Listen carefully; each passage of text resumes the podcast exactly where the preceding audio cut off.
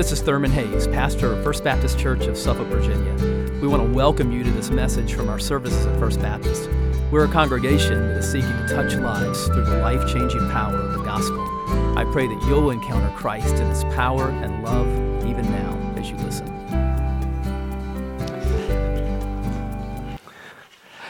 I want to invite you all to open your Bibles to Ephesians this morning. If you're new, we have been walking through uh, Paul's letter to the Ephesians, and today we have come to the last part of that letter in chapter 6. So we're talking today about principles of spiritual warfare from Ephesians 6, and we're going to begin in verse 10 and walk through to the end of the letter. If you want to take notes as you go along, you can use the, the back of your bulletin. The outline is, is, is there. Principles of spiritual warfare. Ephesians 6, and let's pick it up there at the 10th verse, if you would follow along with, with me in your Bibles. The Apostle Paul says, Finally, be strengthened by the Lord and by his vast strength. Put on the full armor of God so that you can stand against the schemes of the devil. For our struggle is not against flesh and blood, but against the rulers, against the authorities, against the cosmic powers of this darkness, against evil, spiritual forces in the heavens. For this reason, take up the full armor of God so that you may be able to resist in the evil day, and having prepared everything, to take your stand. Stand, therefore, with truth like a belt around your waist, righteousness like armor on your chest, and your feet sandaled with readiness for the gospel of peace. In every situation, take up the shield of faith with which you can extinguish all the flaming arrows of the evil one. Take the helmet of salvation and the sword of the Spirit, which is the Word of God.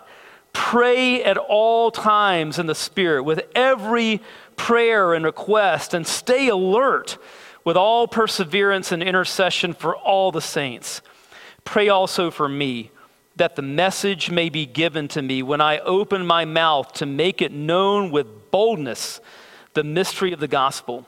For this I am an ambassador in chains. Pray that I might be bold enough to speak about it as I should.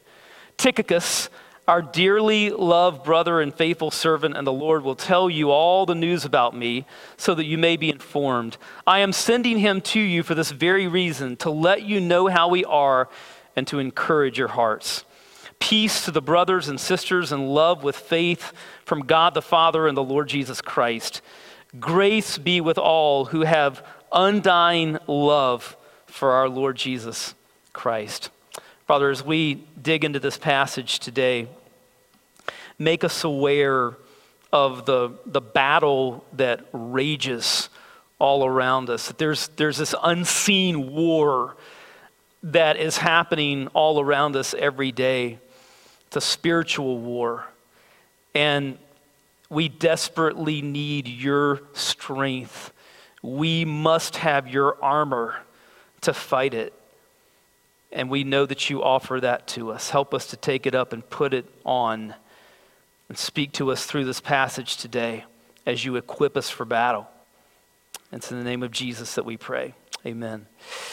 In the wee hours of June 6, 1944, thousands of Allied paratroopers began dropping out of planes into the darkness over Nazi occupied France.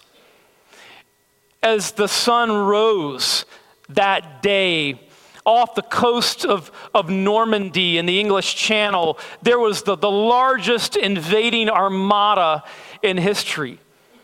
And as the, the naval gunfire roared, thousands and thousands of, of Allied soldiers began making their way through the breakers, through the, the, the waves.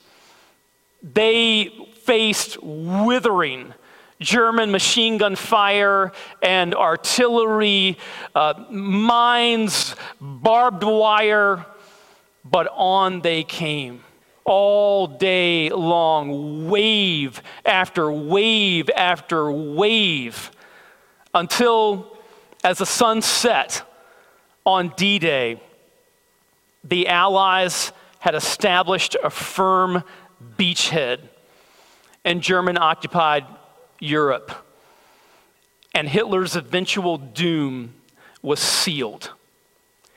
But between D Day on June 6, 1944, and VE Day, Victory in Europe Day, on May 8, 1945, some of the toughest fighting of the war was going to occur. Because even though Hitler's eventual defeat was sealed on D Day, he continued to fight. Even though was, his eventual doom was not in doubt, he cared nothing for his soldiers, nothing for the German people, and just wanted to cause as much damage and as much death and destruction as he possibly could. So, even though the eventual outcome of the war was not in doubt, there were so many hard battles left to fight. And as Christians, that's like our situation in many ways. Because our enemy is a beaten enemy. Satan's eventual destination is not in doubt. Christ is risen, Christ is victorious. Christ is going to one day come again and utterly destroy evil forever. But until that day, we as Christians are involved in spiritual warfare. And so this passage gives us some principles for that warfare. So, what do we see here?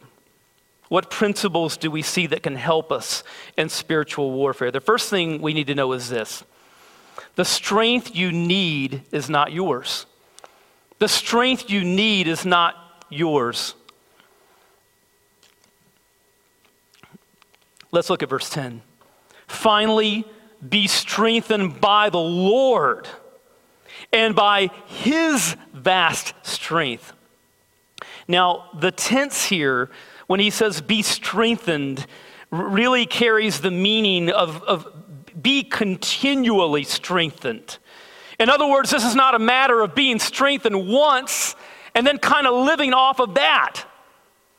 This is about being continually strengthened. And who is the source of our strength? He says, finally, be strengthened by the Lord and by his vast strength. Don't think for a moment that you have the strength to fight this battle on your own. New Testament scholar William Klein says this We are strong as we allow ourselves to be continually strengthened by God. So the strength that you need is not yours. Second principle the enemy you face is not human. The enemy you face is not human. Let's look at verses 11 and 12. Put on the full armor of God so that you can stand against the schemes of the devil. For our struggle is not against flesh and blood, but against the rulers, against the authorities, against the cosmic powers of this darkness, against evil spiritual forces in the heavens. Many people scoff at the, at the idea of a, of a real, literal devil. the, the late, great Supreme Court Justice Antonin Scalia was once doing an interview with a journalist, and he had spoken about his Christian faith, and he mentioned, I even believe in the devil. And this journalist looked at him kind of sideways, and she said, You do?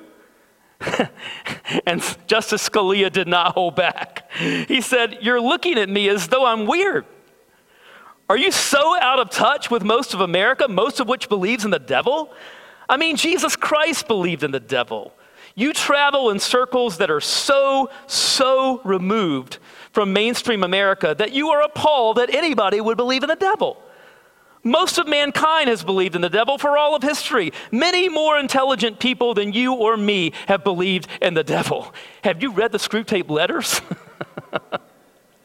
well, I hope you've read the Screwtape letters. If you have not, I commend them to you because in the Screwtape letters, C.S. Lewis takes a, a brilliant and fascinating and insightful look at spiritual warfare.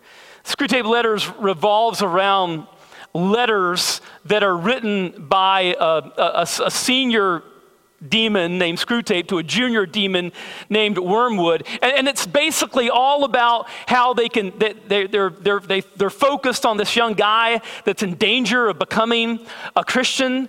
And so it's, their letters are all about how they can trip him up. All of their schemes, all of their tactics about how they can keep him away from, uh, from, from, from Christ. And it's, it's kind of a brilliant look at exactly what Paul is talking about here in verse 11 when he talks about the, the schemes of the, the devil. The, the Greek word there is methodeos, or it's where we get methods from. Okay, the, the, the, the methods, the tactics, the strategies, the schemes of the devil. Our, our enemy is no cartoonish figure in horns and a pitchfork and red pajamas. He is a supernatural, a supernatural person of evil and highly intelligent. And according to verse 12, has a whole army of, of, of layers of demonic powers, principalities, and powers that he deploys against us. And his schemes are tailored. They are tailored to each one of us.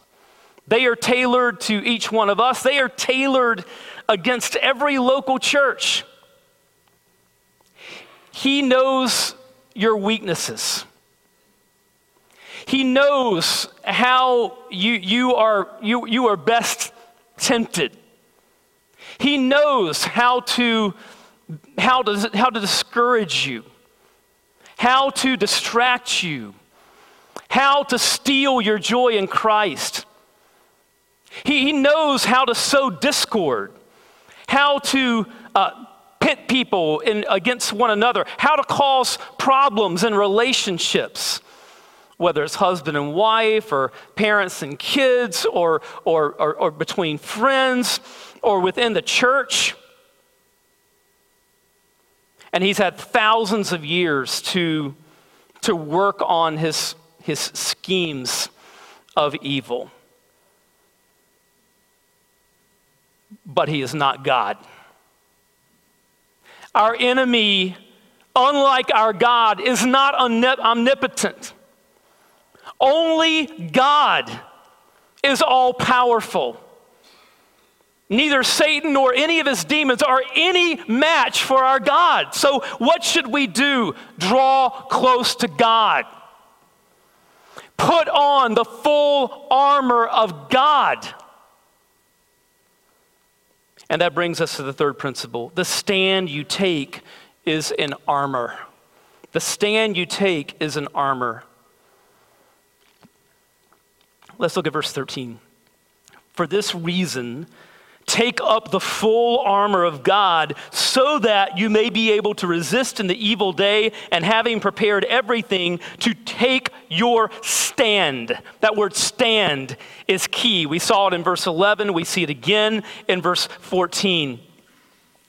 Andrew Lincoln, in his commentary on Ephesians, says this To stand involves standing firm, holding one's position resisting, not surrendering to the opposition, but prevailing against it. Well, how do we do that? We put on the full armor of God. Now, the metaphor of armor that Paul is using here comes from the armor that Roman soldiers would wear in the first century. It's hard for us even to imagine the power of the Roman army in the first century Greco Roman world. It was absolutely dominant. And, and when they were locked and loaded and ready for battle, the, their array was something to behold. So that's where Paul is taking this metaphor of armor. And the first piece that he tells us about here in verse 14 is the, is the belt, the, the belt of truth. Stand therefore with truth like a belt around your waist. So in ancient times, these soldiers were wearing tunics and so their belt was what they would use to kind of like bring, bring it all together, bring that kind of flowing tunic together. And a soldier trying to, to fight without a belt that had kind of cinched everything up, it would be like the equivalent today would be like a soldier trying to fight uh, with this pants falling down. We live in a culture today where spiritual and intellectual pants are falling down because we do not believe in the truth. We hear people talking, and especially in the past couple of years, I hear this more and more. People talking about, you know, you've got to live your truth. Or they talk about my truth. I'm living my truth. You live your truth as if, you know, whatever you believe is fine. It's all going to work out as long as you are sincere about what you believe. That is a lie from the pit of hell. What we desperately need is not my truth or your truth. What we desperately need is the truth. And Jesus says in John 14, 6, I am the way, the truth, and the life. No one comes to the Father except through me. We put on the belt of truth. Second, the breastplate of righteousness. He says also in verse 14 that we put on, put on righteousness like armor on your chest. The breastplate that uh, Roman soldiers would wear covered their heart, it covered their lungs, it was made of metal. Our breastplate is not made out of metal or Kevlar, it's a breastplate of righteousness. As those who have been made right with God through the work of Christ, as those who have had the, the righteousness of Christ credited to our account, now we are to live lives of righteousness. And by the way, who gets to define righteousness? Who gets to determine what is right and what is wrong, what is true and what is false, what is moral and what is immoral? It is God. God defines what righteousness is and what unrighteousness is. He defines that in His Word. We put on the breastplate of righteousness. And then in, in, in verse 15, he talks about our footwear. he says, have, you, have your feet sandaled with, with readiness for the gospel of peace. Now, we don't usually think of the, the, the shoes as a big part, an important part of the soldier's armor, but it was absolutely a huge part of what they had to do because they had to march for long distances, they had to move quickly in battle. And historians tell us that the Roman government spared no expense when it came to their soldiers' footwear. Our footwear, Paul says, is readiness.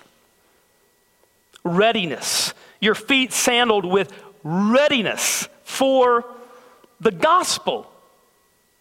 What this means is that we are to be ready to share the gospel. It means that our feet take us to people who need to hear the gospel. Whether it's the friend that you work with or that you go to school with, or whether it's someone across the, the sea thousands of miles away, it means that we are to be ready to move, ready to go, ready for our feet to take us to people who need the Lord. Listen, for every single person who is sitting here today, there's a whole web of relationships that you have. And many, many people within the web of your relationships, family and friends, do not know Christ. This means that we are to be ready, ready to go and be sharing with them, inviting them. It means that you're, you're praying for them to be here and be sitting beside you and ready to share the gospel with them. Are you ready? Are your feet taking you to people who need the Lord? That's the point here. The next part of the armor is the shield, which he talks about in verse 16. In every situation, take up the shield of faith with which you can extinguish all the flaming arrows of the evil one. Roman soldiers in the first century carried a shield that was made of two layers of laminated wood. And on the outside, the shield was, was covered with a, a thick coating of leather. And that was so that when flaming arrows, that was a tactic in the, in the first century of kind of dipping arrows in pitch and lighting them. And so they would shoot these flaming arrows uh, back and forth. If you've ever seen the movie Gladiator, the opening scene of Gladiator um, captures, captures this in a powerful way. And my son and I, when he, he was growing up, we must have watched Gladiator a hundred times. And if we didn't watch the whole movie, Caleb definitely wanted to see the opening scene of Gladiator because you see these flaming arrows that are going back and forth. But if, if the shield was properly held up, the flaming arrows would hit the shield and be quenched, they would be snuffed out. Be aware that your enemy is shooting flaming arrows at you all day long. He knows just which ones to shoot. But the way that we snuff them out is to immediately take whatever it is, take whatever it is to God trust Him. Trust Him. It means that every flaming arrow that comes your way, instead of allowing that to penetrate, you take that to the Lord immediately and you trust him with that. You exercise your faith. 1 Peter chapter 5 and verses 8 and 9 says, Be sober minded, be watchful. Your adversary, the devil, prowls around like a roaring lion seeking someone to devour. Resist him, firm in your faith. The next part of the armor is one where we go on the offensive. It's not a defensive piece of armor. This is very much a killing weapon. And it's the sword of the Spirit, which we see in verse 17.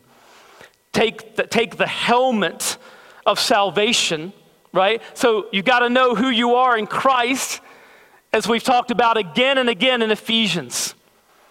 You put on the helmet of salvation, knowing that you belong to the Lord. And so when he comes at you, remind him of who you are. Put on the helmet of salvation and remind him you are a child of God. You are a son or daughter of the king. It's putting on the helmet of salvation that keeps him out of your head. So you put on the helmet of salvation and then the sword of the Spirit, which is the word of, of God. Now, the sword here was the, kind of the short dagger like sword that these soldiers would carry, and it's what they would use in hand to hand combat. And we need a killing weapon in this fight. And, and, and the sword that we wield as believers is the Word of God. The Spirit works through the Word. So wield the word of God against the enemy. How do you do that? You know it. Know it. Study it. Memorize it.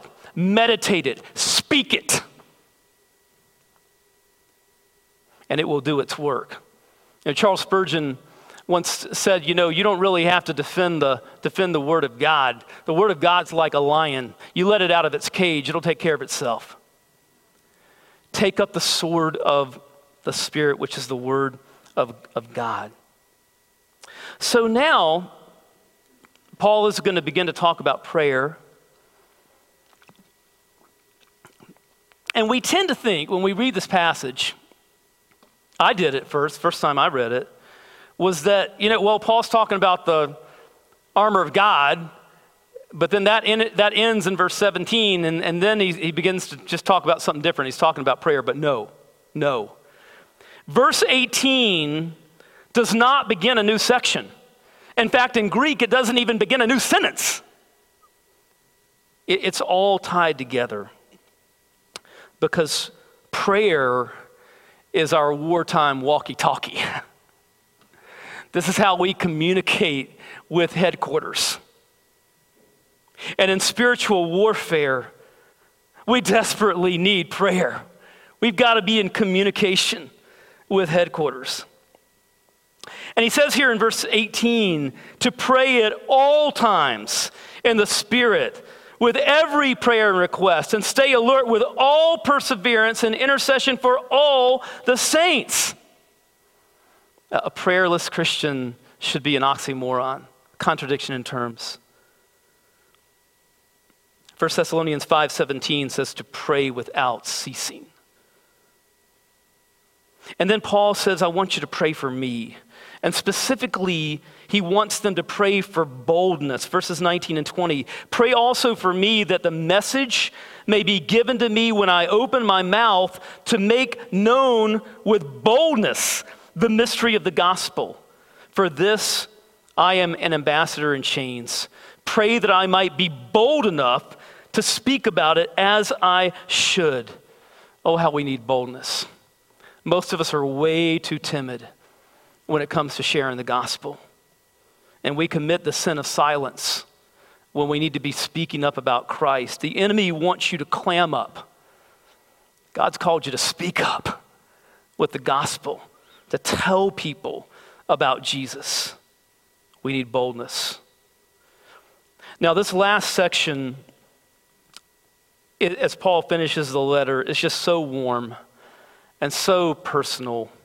Look at verses 21 and 22. He says, Tychicus, our dearly loved brother and faithful servant in the Lord will tell you all about the, the, all the news about me so that you may be informed. I am sending him to you for this very reason to let you know how we are and to encourage your hearts.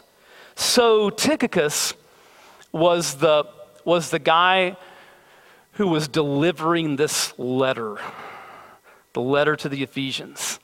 He had the task of, of, of, of visiting Paul in prison and taking this letter from his hands and safely delivering it to the church at Ephesus. I mean, think about that task. But in a way, you and I are entrusted with that task, right? Because God has given us His Word. He's entrusted us with the Word of the gospel. And now our task is to deliver that, to deliver that to the people who need to hear it. And notice what else he says here about Tychicus. He says, he says, We're sending him in verse 22 to encourage your hearts. Each of us is called to play the role of encourager in the lives of our brothers and sisters in Christ. And so when you're around brothers and sisters in Christ, one of the things you should be thinking about is how can I encourage this person? How can I come alongside in encouragement? Verses 23 and 24. Peace to the brothers and sisters and love with faith from God the Father and the Lord Jesus Christ. Grace be with all who have undying love for our Lord Jesus Christ. Do you love Jesus? I'm not asking if you know facts about Jesus. I'm asking you, do you love Jesus? Do you love him? Have you repented of your sins and placed your trust in Christ and come to know him in a personal way so that you understand his love for you and you respond in love for him? We love because he first loved us. Do you love him? Do you love the Lord Jesus? I love what Tony Merida says. Let us love Jesus. Soon we will see him, and then we will put our weapons down. Then we will not regret having put all our trust in his perfect work, and we will not regret having been faithful soldiers engaged in his mission. Let's pray.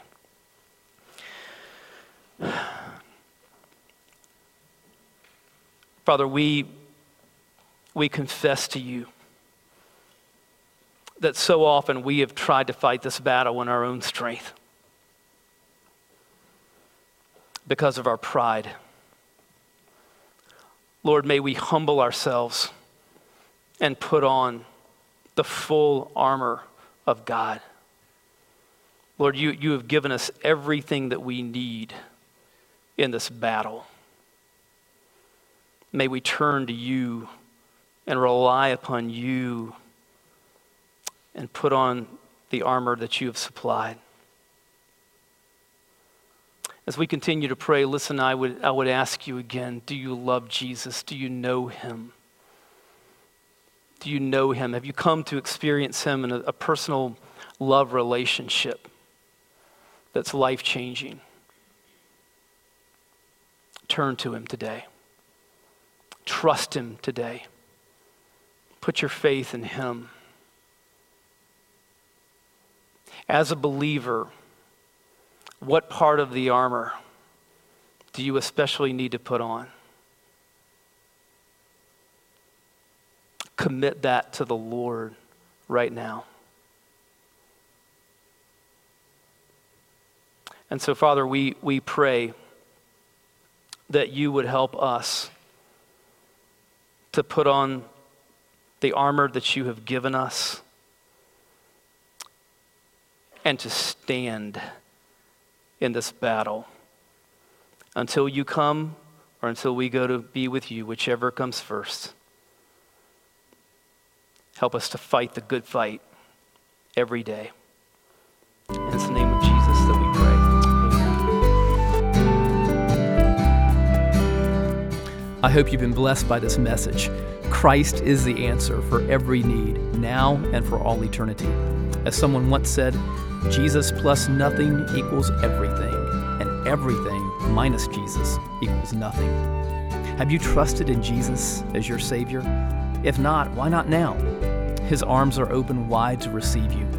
It may help to pray a prayer like this Father, I know that you are holy and that I have sinned and fallen short of your glory. I know that you are a righteous God who must punish sin, but I believe that your Son Jesus took my punishment for me, died in my place, and rose from the dead so that I could have eternal life. Right now, I turn to Jesus and trust in his finished work for me. In his name I pray. Amen. You know the Bible says this in John 1:12. To all who did receive him, who believed in his name, he gave the right to become children of God. And that means that if you've received Christ, God has adopted you as his beloved child, his very own son or daughter. Just imagine it. Almighty God, the Lord of this universe, the one who possesses all authority in heaven and earth, is now your loving Father, and you are his child. You say, I love him. How can I honor God with the rest of my life? Well, when you love someone, you want to spend time with them. We get to know God through His Word, through prayer, and through His people. I would encourage you to pick up a copy of the Bible and begin to read it. Begin to pour out your heart to Him in prayer. And find a church family the Bible is preached, where Christ is exalted, and where His love is flowing. If you're local, I want to invite you to the church I pastor, First Baptist Church of Suffolk, Virginia.